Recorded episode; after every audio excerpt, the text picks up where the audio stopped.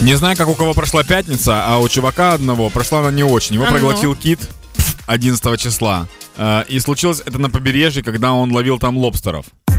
Э, В общем, э, его зовут Майкл. Все звучить он- як сценарій фільму поки. Да, его зовут Майкл, он ловил лобстеров, кит его проглотил. Он говорит, что сначала не понял, что произошло, потому что что-то резко его дернуло туда-сюда, и он в темноте оказался. Он понял, что, наверное, его проглотила акула, но он начал нащупывать и понял, что зубов нет.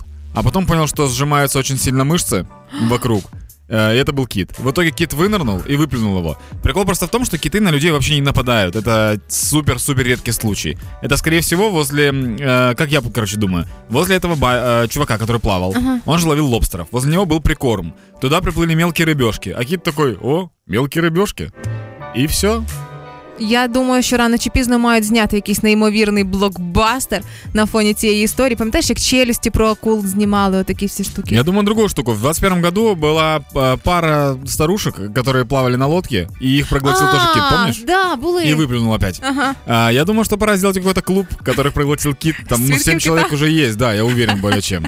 Прихожани.